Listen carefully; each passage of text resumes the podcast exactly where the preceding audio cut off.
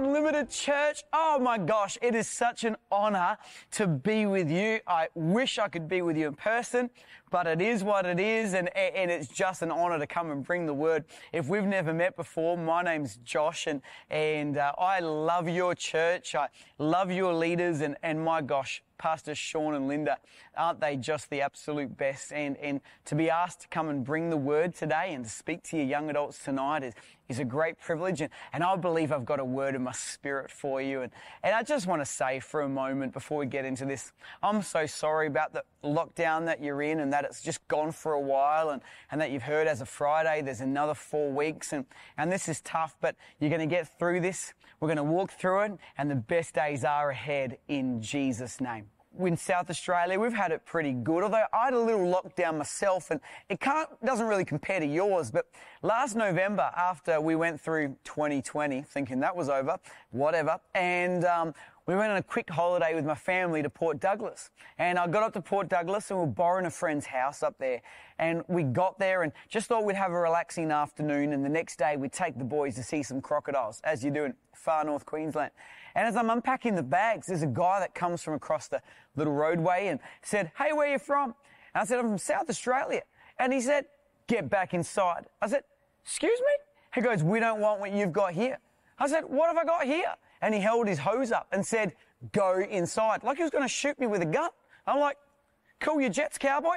But he, I went inside and I'm wondering what's happening. And it turns out that South Australia had a little COVID outbreak that all turned out to be nothing. Pizzagate, if you know anything about it. Well, the next few days, I found out that I couldn't leave the house I was in. So my time in holidays, soon as I got to Queensland, turned out that there's a guy with a hose protecting the property, not allowing me to leave. We are locked in a stranger's house that has no Wi-Fi so I had to talk to my children. There was Nescafe coffee. I mean, if you like Nescafe, we're going to pray for you after the service. Uh, anniversary was the next day, but there was no food in the house. So all we had was cheese and crackers together to celebrate. The next day, our plan was to take our boys to a crocodile farm, and instead we took them for a COVID test, a little up the nose. Now, I know that doesn't compare to what you're walking through, but that's my lockdown experience. But too many people do live in lockdown. So today, I want to talk to you about freedom. You know, the message of Jesus is one of freedom. Free from sickness, free from sin, free from captivity, free from shame. The story of Jesus is not just one of him going into a cave, but it's a message of him getting out of it too. And that's what I'm preaching you about today, getting out of your cave. Jesus' goal was freedom. At his first message, he chose to read from Isaiah. When he first opened up and preached, he spoke from Isaiah. We read about in Luke chapter 4, verse 17, 21 says, The Spirit of the Lord is upon me, he read, because he has anointed me to proclaim the good news to the poor. He has sent me to proclaim freedom for the prisoners and recovery of sight for the blind, to set the oppressed free, to proclaim the year of the Lord's favor. This message was about from the beginning, He is here to see freedom come. In John chapter 8, he says, if you abide in my word and you are truly my disciples and you will know the truth and the truth will set you free. He goes on just a little bit later. He says, truly, truly, like he's trying to convince us, like I'm talking to my kids sometimes, like seriously, seriously. He's saying, truly, truly, I say to you, whoever practices sin is a slave to sin. The slave does not remain in the house forever. The son remains forever. So if the son sets you free, come on, you are free indeed. Why do we need to know truth? Why free indeed? The Bible says that we're slaves to sin. All of us. We can't help but going back to the limitation and restriction, not the freedom that God has for our life. So we often settle for less. Christians too, we all do this. You know, what does freedom look like? God's plan for your freedom, for freedom in your life is that you would have joy unspeakable. Do you live with joy unspeakable? Or is there a sadness that sometimes covers you? Freedom looks like laughter. But some of us live with real seriousness. You know, when you've lost your passion, you become intense. His plan wasn't that you live intense. His plan was that you live with passion. That comes from joy. You know what freedom looks like? It looks like worship. But sometimes we get dry. Freedom looks like generosity. But sometimes we live tight. Freedom looks like living with a yes. But sometimes we live so full. I believe that what happens when we live in this world, and especially when you've been in lockdowns and limitations and restrictions, is you get conditioned to captivity. I mean, we're saved, but the truth is we're on the journey to living free. Because we're free from condemnation and sin doesn't mean that we fully live free each and every day. And Galatians 5 talks about this in verse 1. It says, For freedom Christ has set us free. Stand firm, therefore, and do not submit again to the yoke of slavery. What happens to all of us is we have high moments with God, but we retreat back to what we know, living in slavery and limitation. I mean, this happened with Abraham, so it can happen to us. He lived in miracle after miracle, but he retreated back to his tent. I mean, Elijah conquers the prophets of Baal, sends fire from heaven, calls on rain, runs faster than a chariot but then he runs into his cave. I mean, Samson, Samson's doing all these wonders for God. There's a point where he conquers an army with a jawbone of a donkey. He literally lifts out of the ground the city gates. At one point, he captures 300 foxes and sets fire to their tails. 300 foxes. How do you do that? I've only ever captured 32, but he captures 300 foxes, but then he goes and hides in his cave. I mean, Peter sees the resurrected Jesus and he goes back to his boat. We all run into our cave. We all have a cave we run into. The place where we feel safe, the place where we protect ourselves, the place where we go and hide and we limit and restrict ourselves. And today I want to call you out of your cave. If this weird season, this last few years has robbed you of your joy and your laughter and your generosity and your passion and your faith today in Jesus name, I want to call you out of your cave to the freedom that God's called you to be in. I mean, for Abraham, it's real. The barrenness that him and his wife experienced sent him into his cave. For Elijah, it was mental pressure. He battled with mental health that it pushed him to wrong beliefs. And for some of us, that's real. And we've got to acknowledge that today, that there's strongholds we have to come against. For Samson, his failings pushed him to hide in his cave. And we get it wrong. That's real. Peter, for Peter, it was disappointment. He couldn't handle any more disappointment, so he went back to his past. Sometimes there are real things barrenness and waiting and the mental pressure of what we're walking through and our failings and disappointment, they do push us back into our cave, into that place we were never meant to be. I mean, look at Elijah. Why did Elijah run? One moment he's on the mountaintop, but the next moment he's in the desert and he goes and hides in a cave. Why did Elijah run? Surely he's a man after God's heart. He was a prophet, he was a deliverer, but if it can happen to Elijah, maybe it can happen to you too. So in grace, why did Elijah run? Well, Elijah was physically and emotionally and spiritually exhausted. We can sometimes become emotionally and physically and spiritually exhausted. There's no condemnation for being weary. The Bible says, do not grow weary, but it never says you won't get weary. Jesus got weary. He just didn't grow there. He didn't stay there. He didn't retreat there. Jesus got weary in the desert and the angels came to help him. Jesus got weary in John chapter 4 and he sat by a well. Elijah got weary. Elijah was alone. In this season, so many people are alone, so we run into our caves. Elijah felt pretty sorry for himself. And fair enough. Elijah was, was discouraged. After all of his efforts, no one was there to encourage him. And after his best, best efforts, all he heard was the voice of Jezebel, who discouraged. And you know what? Elijah listened to his feelings. The Bible says to guard our heart and mind against our feelings. Feelings are a bad indicator of how God sees us in our future, but feelings are real. Elijah was winning when all of this happened. He was doing so well but he ran and hid in a cave. And maybe for a season you've been doing well, but lately you haven't felt like you once did. Maybe you haven't been able to push in or get around others and your spirit's dry and your faith's dropped and you feel alone, you feel depressed, you feel like you're struggling. And we all have caves that we run to that aren't healthy. And maybe for sure it's not a physical cave, like very little of us, many, not many of us have a physical cave, but it's an emotional cave caves of depression, caves of isolation. When we get hurt and disappointed, we retreat and we hide in the cave. There's caves of imbalance. There's caves of hiding. There's caves of consuming. There's caves of busyness. There's caves of isolation. And a cave's not where you're meant to live, not when Jesus set you free. There's a few real dangers about a cave. Now, I'm not a cave expert, but what I do know about caves is caves are dark. Sometimes we get to a place where we lose our vision. When you go into your cave, there's very little vision. You can't see your future if you stay in your cave. It's there that when you're in a cave and you can't see, to make your way around, you're led by your feelings. You're not called to be led by your feelings. You're meant to be led by the Word of God. It's in a cave where you're alone and you're lonely and there's no connection. One thing I know about a cave is there's no fresh air, no wind, no spirit. It's where we go into a cave that we may feel safe, but it doesn't mean we're healthy. And Jesus came to call you out of your cave so that you could walk in all that He has for your life. Because it may be a place you've retreated to, and it may be a place you're hiding in, it may be a place where you feel safe, but that cave may hurt you. In Joshua chapter 10, it tells the story how Joshua defeated five armies.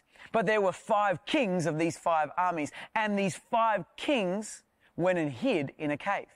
And when Joshua heard that these kings were hiding in a cave, you know what he did? He got a large stone and he rolled it in front of the cave.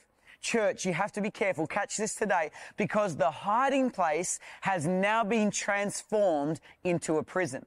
If you retreat and you hide and you isolate and you protect yourself for long enough, the cave that you hide in eventually becomes your prison.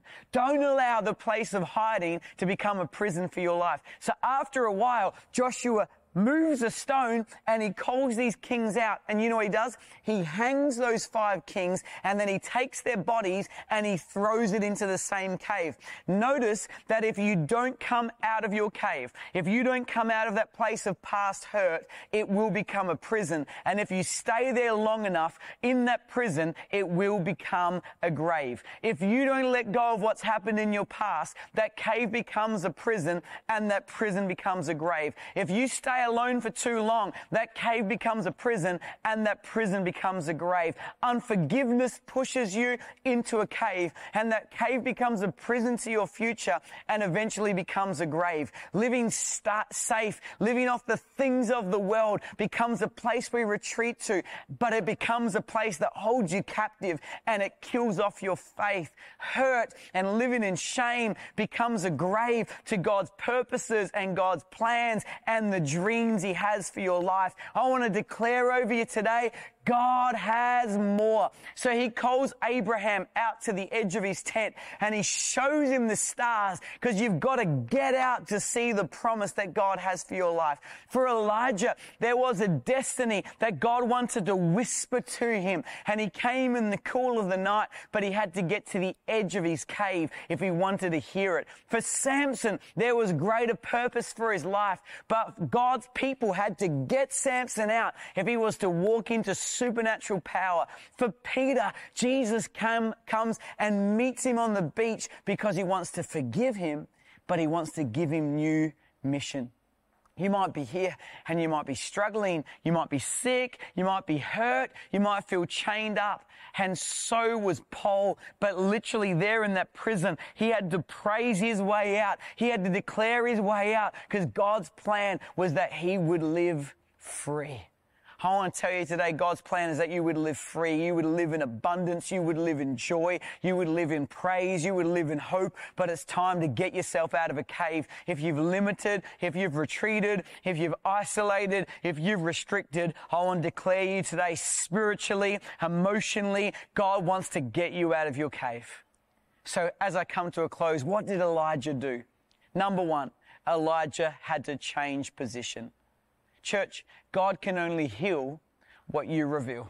Sometimes we want to keep our hurts and our disappointments to ourselves, but can you trust God with them?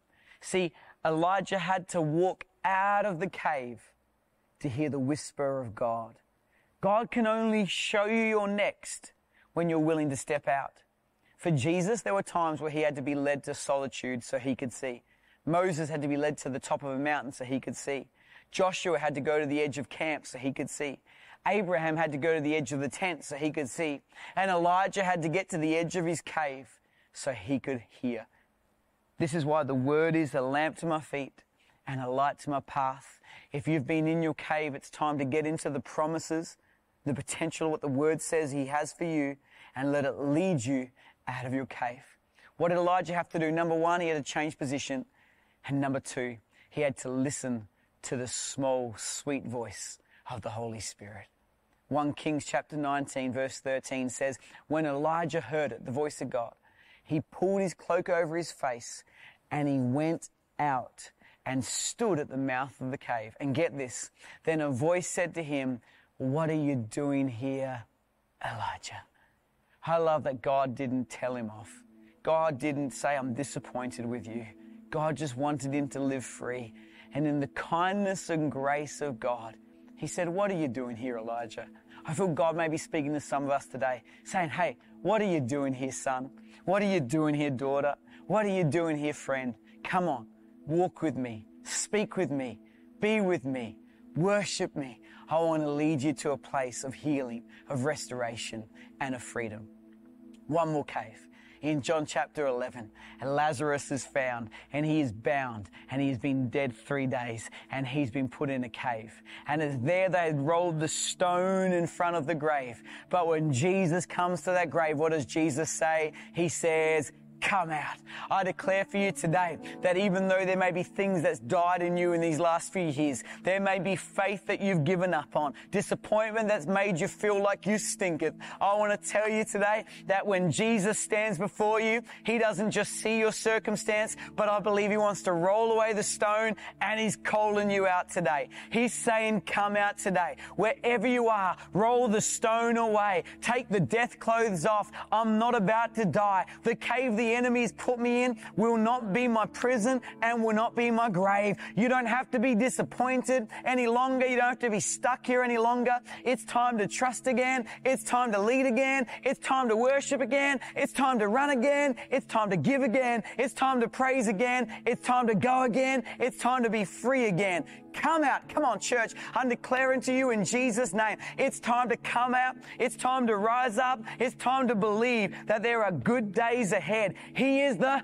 resurrection and the life. That cave you've been in, that place you've been in, it cannot hold you. Why? Because there is an empty cave that we celebrate every Easter and every day and every moment in Jesus Christ, where an angel came and said to Mary, why are you looking for the living amongst the dead? He's no longer here. Today you can be like him because Jesus came out of that grave, because Jesus took Lazarus out of his cave, because he called Elijah out of his cave. I believe he can set you free from your cave. He can take off that heaviness and replace that heaviness for a garment of praise. He can take away your mourning and he can give you joy. He can remove that heaviness and he can set you free today. You can come out you can come up and you can live again in Jesus' name.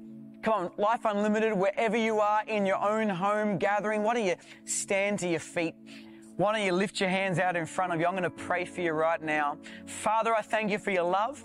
I thank you for your goodness and I thank you for your faithfulness. And I thank you that you came to set us free, that we would know the truth and the truth would set us free. That the one that the son sets free is free indeed. So I thank you for the truth of your grace. I thank you for the truth of your love. I thank you that the truth is found in Jesus Christ, who gives us a future and a hope. So in Jesus' name, I call out every person that's retreated, that's restricted, restricted, that's limited, that's hurt, that's frustrated, that's disappointed. I declare life over them in Jesus' name. I declare wholeness and hope and joy over them in Jesus' name. I pray the anointing of the Holy Spirit that equips them for great days ahead in Jesus' name. I pray, Father, for those that have held back, those that have pulled back, those that have pushed back. I pray that you would pull them out today into freedom and life in Jesus' name. I thank you for your word that is the lamp to our feet and the light to our path. I thank you for the Spirit of God that is our helper and our friend. I pray that this would be a day and this would be a white week where hope would be restored, where joy would return, where our head would be lifted and faith would rise. Because I declare over this church and I declare over every person in Jesus' name that there are good days ahead. So we call them out, come out, stand up and live again in Jesus' mighty name. For Jesus' glory we all prayed. Amen. Amen. Church, one more thing. If you don't know Jesus, He is calling you to freedom. He gave His life and He died, but He rose again and left that cave, left that grave, so that nothing that comes against you in this life could have power over you. If He could defeat death itself, He gives you the ability to walk through whatever challenge and circumstance and cave you find yourself in. Today, I believe the most important thing you could hear is that you are loved. He forgives you. He has good for you. He has grace for you. And He wants to lead you and go with you every day of your life from this moment forward.